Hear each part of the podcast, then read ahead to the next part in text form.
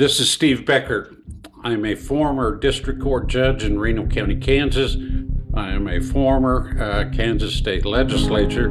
I, I am currently a podcaster, and a full time papa. and that too. And I'm Beth White. I spent almost 10 years with the Department of Corrections working with parole services, helping people reintegrate into society after conviction. And I am just happy to be here. And this is Cleared.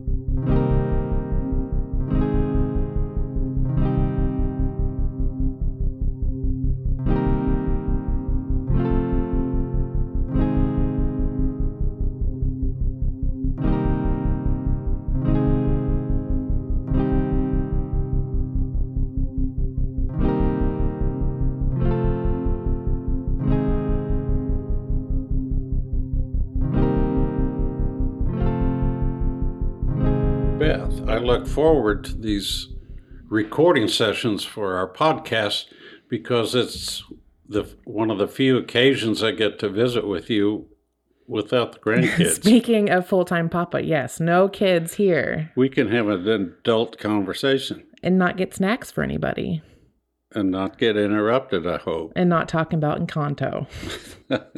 So, yeah, welcome everybody uh, to Cleared. I like to start these episodes uh, with looking at some recent developments in the world of exonerations, and I always do so by going to the National Registry of Exonerations that is uh, it's run uh, by the uh, University of Michigan. Oh, and I'll start by telling you that since 1989 there have been 3,150 exonerations. When I was looking for recent exonerations, I found numerous cases that showed an, an exoneration date of April 22, 2022, which about a month and a half ago from when we're recording this. And I found uh, that to be somewhat curious. So I followed it up a little bit and stumbled across a story that I uh, hope I can tell briefly, but it's quite a story. So uh, we have a very special guest uh, in this episode. We will uh, introduce him uh, when I get through, when we get to our profile. Okay, Cook County Police Department.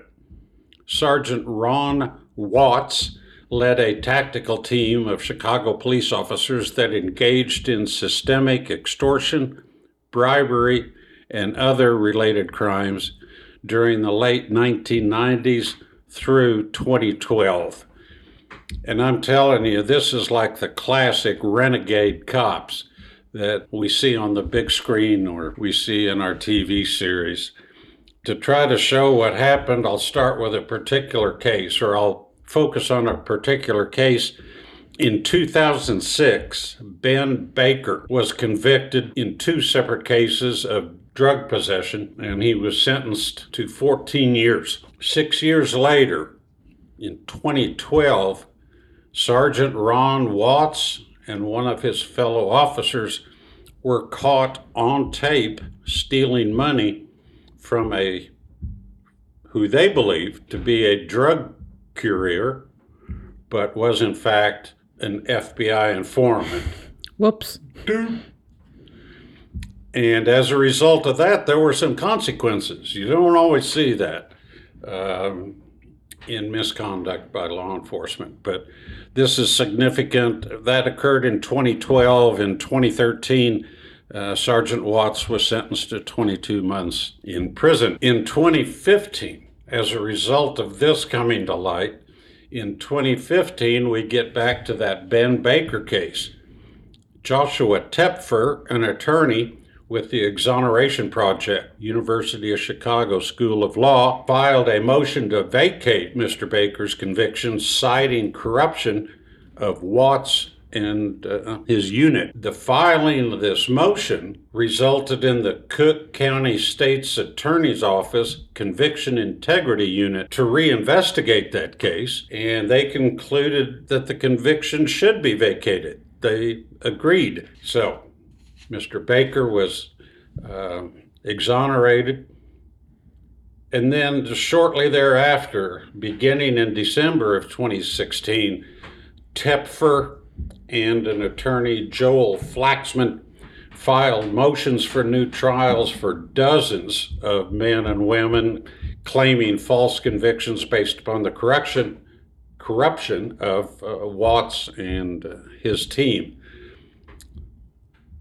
Again, the Conviction Integrity Unit began investigating these cases as a result of the motions being filed and once again agreed. By the end of 2021, 90 cases. Nine zero ninety. Nine zero. 90 cases had been dismissed and the uh, convicted have been exonerated. Wow. And that is why, when this was all logged into the uh, National Registry of Exonerations, it was all many of these cases were logged the same way, the same day. So on February 22 of 22, all of these cases got on the registry. More than 40 convictions were vacated and dismissed through this process. Um, we have said many times the purpose of this podcast is to not only educate that this thing exists, that this is an issue that truly exists, but we want to educate and emphasize how frequently it occurs. And here we have an instance of uh, corrupt uh, law enforcement that resulted in more than 200 exonerations. Amazing, amazing. Chicago has some issues. I feel like I feel like Jim McCloskey told us, or maybe it was in his book, that Chicago was the jurisdiction where he had a police officer willingly admit that he planted evidence. Wasn't that in Chicago? Yeah, and I think it was also in Chicago that the prosecutors admitted to putting on false, knowing the evidence was Yeah. false, and his explanation, prosecutor's explanation was, "Well, the defendant's side's going to lie, but we will too." Yeah. Anyway, quite a story, man. That's uh, Hollywood ought to pick that up. Well, not only does this happen, it's not uncommon for it to happen. There you go. There you go. Okay, uh, let's focus on. Uh, Well, I had one quick thing to interject, real quick. please do. Since the last time we met, there has been some other national news that's happened with wrongful convictions. Uh, if you recall, we spent a good amount of time talking about Melissa Lucio. She was a death row inmate in Texas. Uh, we talked about how her execution was pending. Very fortunately, she was issued a stay of execution, so she was not executed. Mm, April? Yes, I'm losing I days. think. Yes. Um, I did post on our Facebook page a audio of her receiving the call from her attorney that her execution was stayed. It's extremely moving. I'm not going to lie. I did cry. So just forewarning, if you do listen to it, uh, it, it's very moving. So that that's awesome news too. Yes, and the stay of execution results in more time to uh, prove her innocence. I There think they said they were going to review her case too. yes, Yes. yes, It was sent back. Um, yes, it was sent back to the trial court, was it not, with instructions that it be reviewed. I, uh, yes, I think that's correct. Yeah. Okay. So, yeah, they're uh, they're still fighting to prove her innocence. Okay. Thanks, Beth. I wanted to ask you um, about an update on that case. Let's uh, Let's, let's jump talk into it. about this episode's profile. Okay, and this one's going to be a little bit different. Like Dad had mentioned, we're so very fortunate to have um, a guest here to help us with this. Just as a forward, I'm going to talk a little bit about the case, just give a very quick synopsis of it. The case is Albert Wilson. And like I said, we're fortunate enough to have his appellate attorney, Michael Whalen, here with us, who's going to talk about how the justice system failed him and what went wrong. For those of you that aren't familiar with Albert Wilson's case, uh, the alleged crime was set to have taken place September 10th in 2016. Mr. Wilson was 20 years old at the time, and he was attending the University of Kansas. He was a Wichita native, so living in Kansas. Uh, he had already received an associate's degree and had moved to Lawrence to pursue a degree in sports journalism. That night, September 10th, he and a friend had decided to go to a local bar, the Hawk, a local infamous bar, which just so happened to be a couple blocks from his residence. Once there at the bar, he had a chance encounter with a female and her cousin. They began interacting. The female dragged him onto the dance floor. They started dancing, kissing, making out, um, touching. At which point, Albert asked the female if she would like to accompany him back to his residence. Keep in mind, his residence is only four blocks away from the bar. According to Albert, she said that she would. They left for a short time. And when I say short time, they were gone from the bar maybe 20 minutes max. They got back to Mr. Wilson's house. They began continuing to make out, upon which point Mr. Wilson received a call and a text from his friend that he had went to the bar with. He said that he felt uneasy about it and like he needed to get back to the bar, so he and the woman went back to the bar where they separated and went different ways. Unbeknownst to Mr. Wilson, the female contacted a sorority sister that night saying that she had been sexually assaulted on the dance floor at the bar and then was raped at Mr. Wilson's house. The following day, she went to the hospital and a rape kit was performed. Um, they found a partial DNA sample, I believe it was saliva, on her chest, but they saw no evidence of any kind of sexual intercourse, no pubic hairs, no DNA, no semen, no nothing. Despite that, Albert Wilson was charged and convicted with rape. Mr. Wilson's black, the judge, the jury, and the attorneys were white. He was sentenced to 12 years, three months at the Department of Corrections. Very fortunate for Mr. Wilson. His case kind of got social media viral. Lots of people picked up the case, lots of people were interested. The hashtag Free Albert Wilson was everywhere. Um, a lot of very famous, influential people took notice of the case, including, I think you could argue, the most infamous social media icon of our time, Miss Kim Kardashian, retweeted a tweet about Mr. Wilson calling for justice too to her over 70 million Twitter followers. Mr. Wilson, thankfully, was exonerated in 2021. In total, he spent two years and two months incarcerated for a crime that he did not commit. Thank you, Beth. You're welcome. Yeah, thanks for that. Okay, um, I want to in, uh, introduce our special guest, um, Michael Whalen. As Beth mentioned, uh, he was the appellate attorney for Albert Wilson. Mr. Whalen uh, is among the top and perhaps number one post conviction defense attorney in the state of Kansas. He does this a lot. He is very, very good. And we Mr. Whalen, I am so honored to have you on this podcast and thank you for accepting our invitation. Well, thank you, Judge Becker, for those kind words. Um, and I'm happy to be here today. Um, yeah, we kind of know uh, about the case now. Um, you got, like I said, you got involved, I guess, in post conviction. So uh, why don't you talk about your involvement and uh, some of the problems uh, that we had at trial.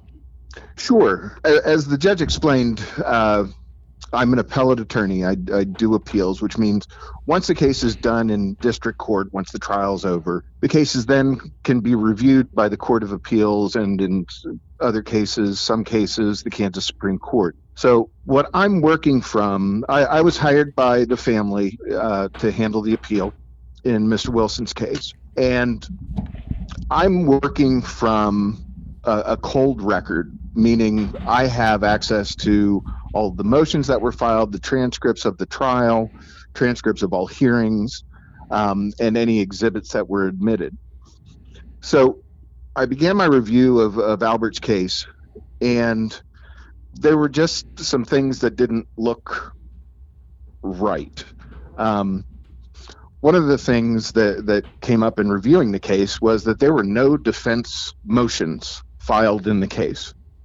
In just about any criminal case, and especially one that's going to jury trial, it's unusual to not have some kind of motion uh, of any sort uh, filed and reviewed by the court prior to trial. So that sent up a little bit of a red flag just reviewing things. Well, that was kind of a reoccurring theme for Mr. Wilson and his criminal defense, too, wasn't it? Just a lack of anything presented for him.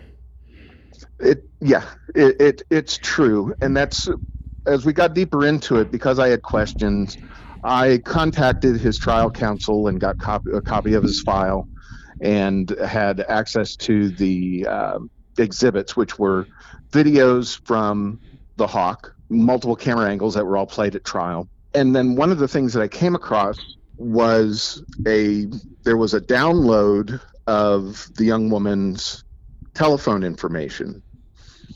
And this had an incredible amount of information on it that, as we later proved, was never even reviewed by trial counsel. So this lack of, of it's not even an investigation, it's a failure to review the evidence in the case was kind of the linchpin of what we did next. Well, and just for some reference, I think I read it was 2,000 pages worth of text messages and photos. Is that true? Yeah, there were thousands of, of there were texts, emails, uh, and none of it had been reviewed. messages, and none of it had, none of it had been looked at. Wow. It's so interesting in this uh, current culture that almost everything is recorded these days.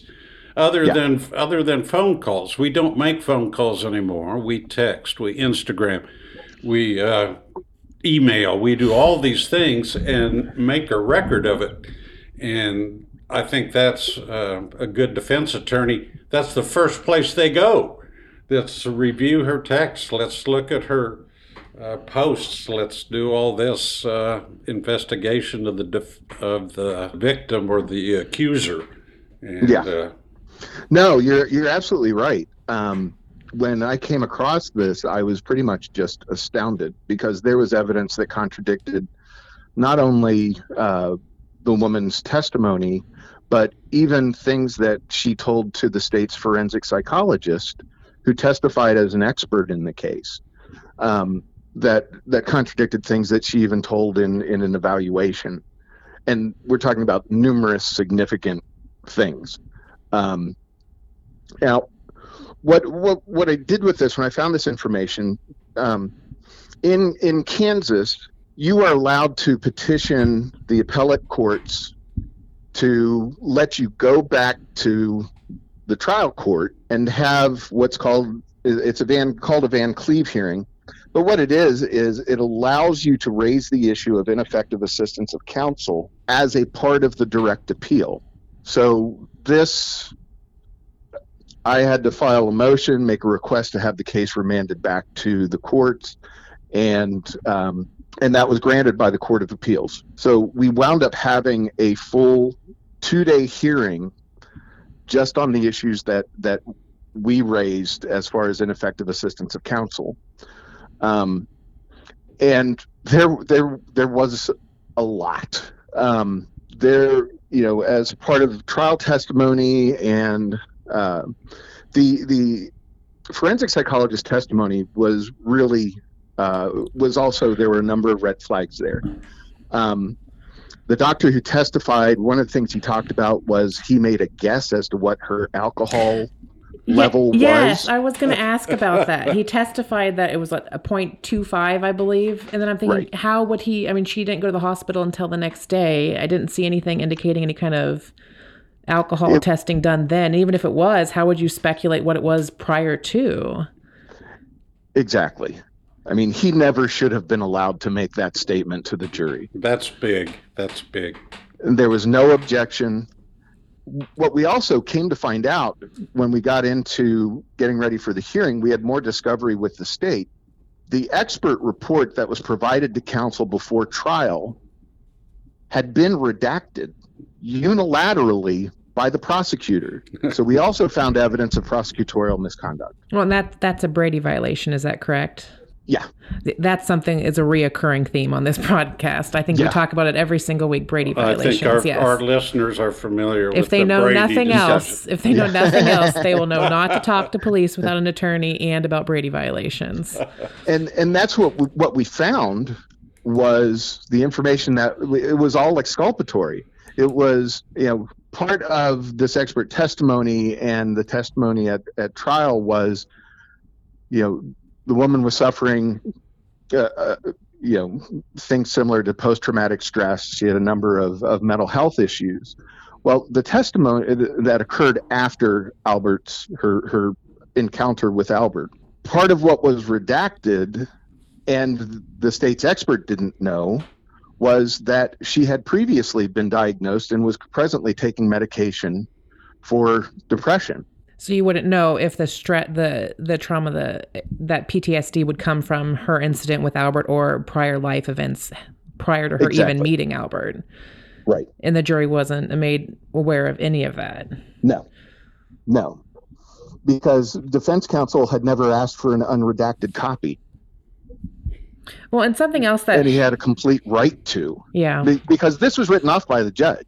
Basically, the prosecutor said, We need these paragraphs out, submit it to the judge, and the judge signed off on it.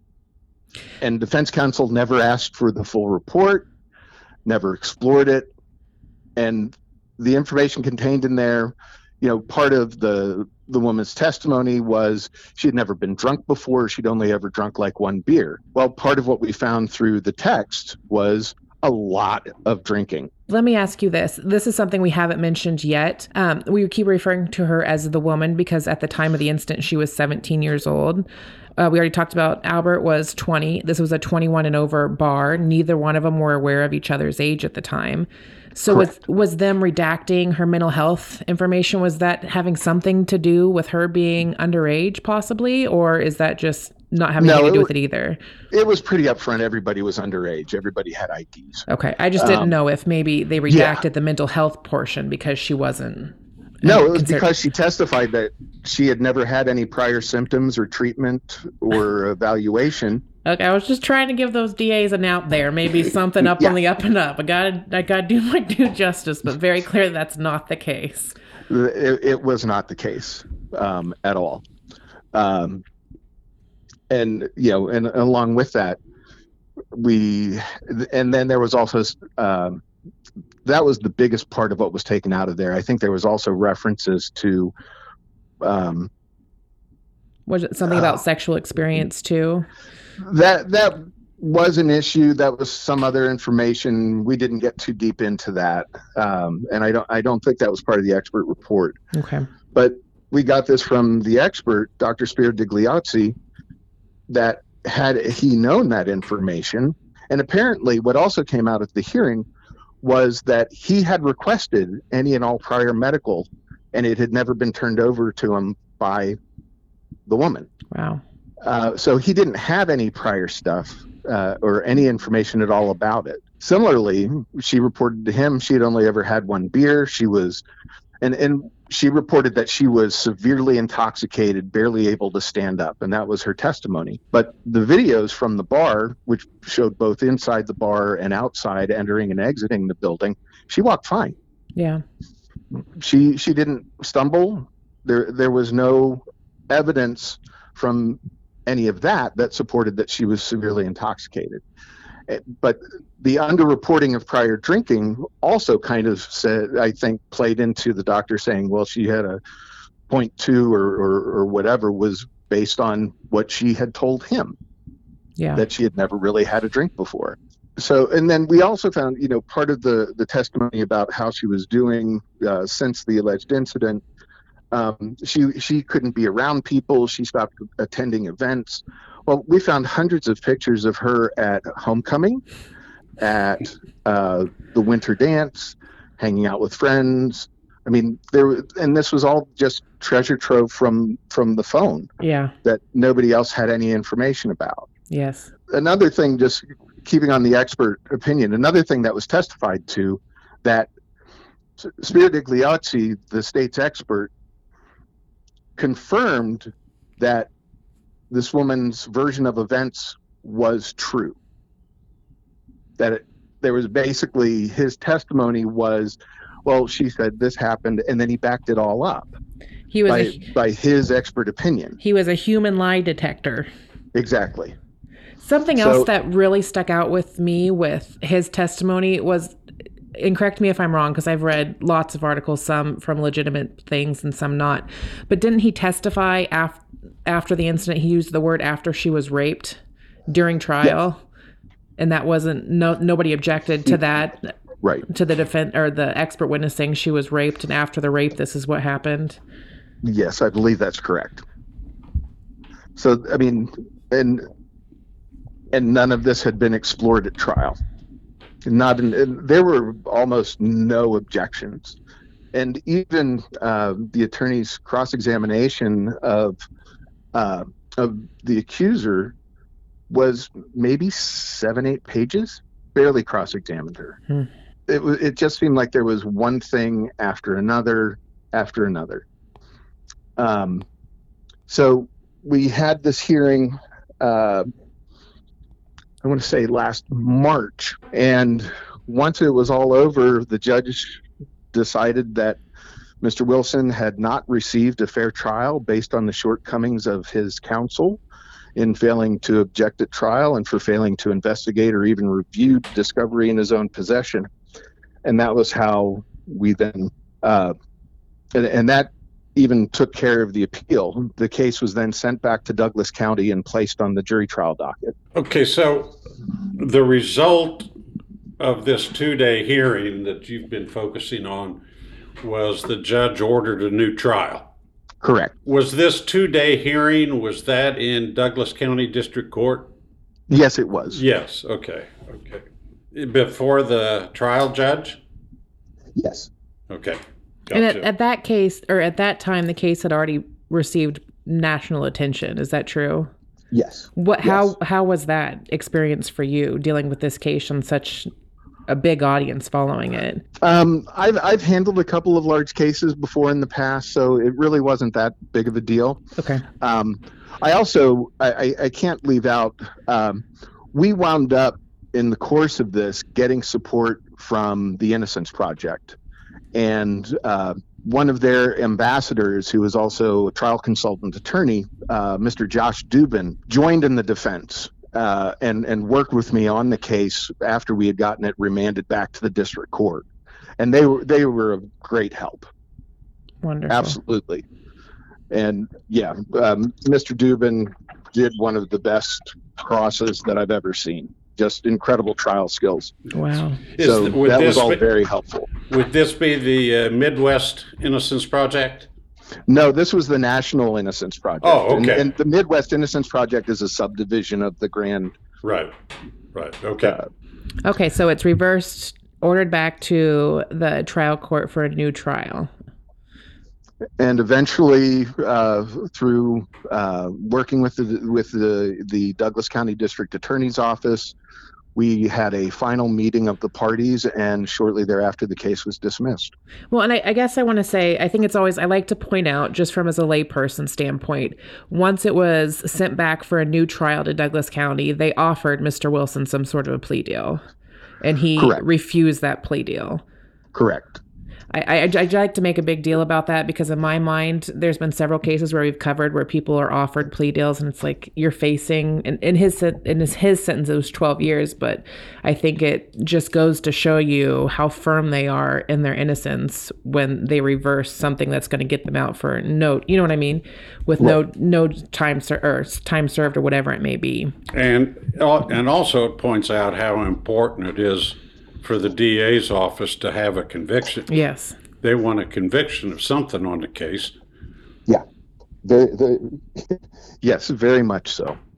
And as part of the settling of it afterwards, I found I kept coming across the term restorative justice. Can can you tell me a little bit about that, or can you tell me? I know a lot of that was confidential, but is there anything? Right. you I can I can talk about it in general. Okay. Um, but it, it's it's really you know part of what the courts are going back to um, in, in other areas of the law. It's kind of uh, almost like a, not quite a mediated setting, but it's a setting where basically you can pass information back and forth, and the parties work together to hopefully get get to a resolution. And in this case, we were able to do that. Wonderful. That's good. Yeah, and I think, and the reason I point that that's something I haven't came across before. Instead of doing the tr- the new trial, um, the woman sat down with Mr. Wilson, and they were able to discuss how the events affected their lives in front of a mediator. And they used the term they settled it by means of restorative justice. So that's why I asked about that. I, I wasn't familiar with that. Yeah, yeah. But I think that's just kind of it, it's part of the new wave, and, and just people trying to get resolutions. The Don't case, involve- the case. The case for the state was not very strong after all of this. Yeah. I mean, it's just reality. Yeah. Um, and I think they had pressures to get it resolved, even aside from that, and we were able to do it. So it's sometimes it's you know the, the journey doesn't matter as much as as where you get to at the end. Definitely. Yeah. And nobody's life had to. Well, I mean, he lost two years of his life, but it's not something that's going to. Well, it will hang over him, but he doesn't have a conviction hanging over him. Are you in Right. contact with Mr. Wilson currently? Is he doing well? Yeah, last I heard, um, he's he's working and doing fine. Good deal. I couldn't find anything current on him on social media. Now he did file um, compensation for wrongful conviction this year. Is there any updates on what how that's processing or if that's processing? I'm not involved with that side of it, so I really don't know. Okay. Yeah, I was in um, I was in the legislature um, when that bill uh, passed, so I'm personally taking credit for it. Uh, it. They couldn't have done it without me.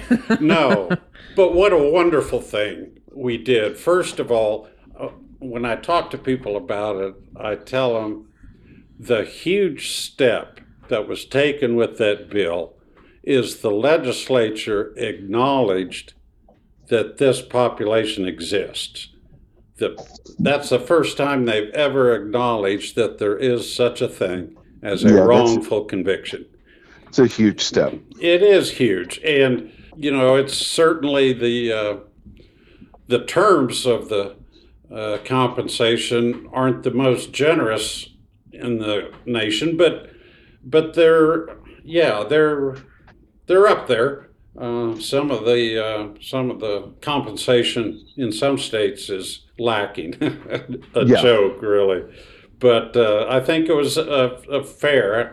I think they arrived at those numbers uh, through a lot of um,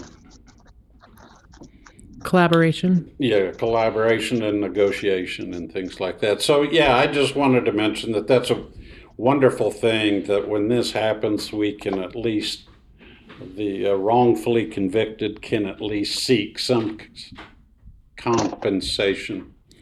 So. So we, we talked a lot about how ineffective counsel was for Mr. Wilson.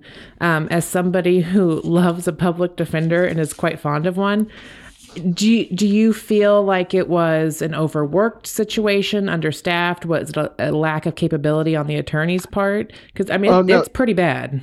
This this was seasoned counsel, private counsel. He was not part of the public defender's office, Oh, okay. and somebody with a generally fine, upstanding reputation. Wow. Yeah, and I, I really don't know what occurred here, if there was something going on or or what. But I, I don't think this was necessarily representative of other work that I'm familiar with. Okay. Yeah, and I, he certainly, this wasn't a situation where we have private counsel that does corporate law or wills and estates or something gets drawn into a criminal case. This is someone who has is experienced criminal trial attorney. Um, yeah, Do we refer to that as the my cousin Vinny stance? this wasn't a my cousin Vinny situation. he had more experience than my cousin Vinny. There you go. Yeah, Okay. Michael, thank you so much for this. absolutely. Well, I appreciate it, and uh, uh, if you ever want me back, I actually have another exoneration that occurred back in 2012, but Uh, we of- can talk about that another time. Of course, we want you back. We- I we can. I'll, want to- we don't even need to pause. Of course, we want you back. of course, we're going to talk to you about another case. Uh, okay. And as far as I know, I'm the only Kansan with two exonerations uh, on the registry. oh man, That deserves a plaque. absolutely. Yes, for sure. Thank you. Yes, Thank, thank- you so much, Well, Michael. thank you Michael both for being such gracious hosts. n- well for not only being on this podcast. I want to thank you for what you do. I mean, uh, God, Beth and I are doing this podcast because we think exonerations are a big deal, really big deal, and I think our listeners need to, or I think everybody needs to know about it. So, yeah, be aware of heroes like you that are out there doing the good work for sure. Well, I don't know if I'd go that far, but Well, I appreciate it. Thank I, you. I would, especially after what was done to Mr. Wilson, because it was horrific. All right. Well, All right. Well, you folks take care. from your previous comment, we will definitely be in touch. you have not seen The Last of Us, that's for sure. Okay. Well, that I, I can live with that. Oh, good All deal. right. Thank All you. right. Thank you, Michael. Sure thing. Bye bye. Bye. So that was Albert Wilson again. That was Albert Wilson's case. Thank you so much to Michael Whalen for having the time to come and talk to us about everything that went wrong. It was so interesting to hear from the perspective of the person who's actually fighting for individuals like this in the appellate courts. I do want to take just a few minutes to say thank you to everybody who reached out to both Dad and I uh, during the few weeks that we had not uploaded an episode. This is something we're so very passionate about. And Dad and I both received messages from people that we don't know, who don't know us, who aren't friends of us, just reaching out to say how much they enjoyed it and appreciate what we are doing. And I can't tell you how humbling that is that the words that we're talking about, the stories that we're telling, resonate with people. So thank you, everybody, so much for listening. Uh, I feel like the only true currency we have is as human beings on this earth is time. So the notion that you will willingly spill, spend your currency on us and this topic is just, I don't, it warms my heart. So thank you. If this sounds a little different, the podcast studio is currently under construction. So we are recording it in the family dining room. So that's kind of cool to see the setup here. Uh, until next time, you can catch us on Cleared Pod on Instagram or Cleared Podcast on Facebook. Any comments, concerns, questions, thoughts, we'd love to hear from you. And until next time, thank you. Thank you.